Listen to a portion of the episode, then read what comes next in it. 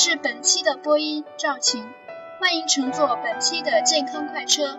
健康快车为您送上源源不断的健康资讯和生活小贴士，帮助你越变越健康，越变越美丽。暑热侵袭，人容易感冒发烧。与春秋季节的流感不同，夏季感冒主要症状是发热，因此夏季感冒也称热感冒或热伤风。接下来。小编就为您介绍几种预防热感冒的方法。一、食醋熏蒸法。关好门窗，取食醋一百克，放在燃具上熏蒸，醋分子飘散在空气中，杀死室内感冒病毒。进食时可用醋做佐料，常食有益。二、酱姜糖茶法。用红糖。生姜、红茶各适量煎或泡茶饮，每日一至两次，连服三到五天，有良好的防治感冒的功效。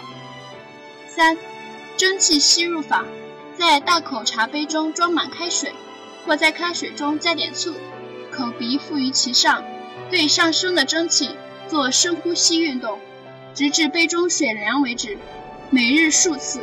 特别是初发感冒，效果较佳。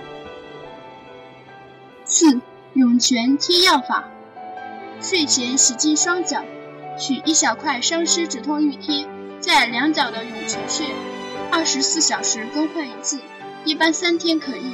此法对患感冒的老年人疗效甚好。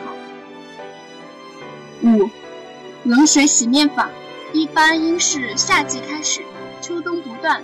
以增强适应性，每日早晚坚持用冷水洗脸。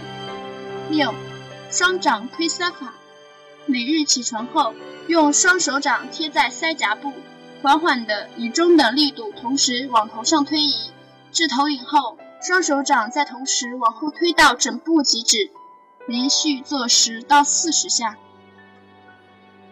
感冒发烧为人们生活带来很大的困扰。因此，预防感冒很关键。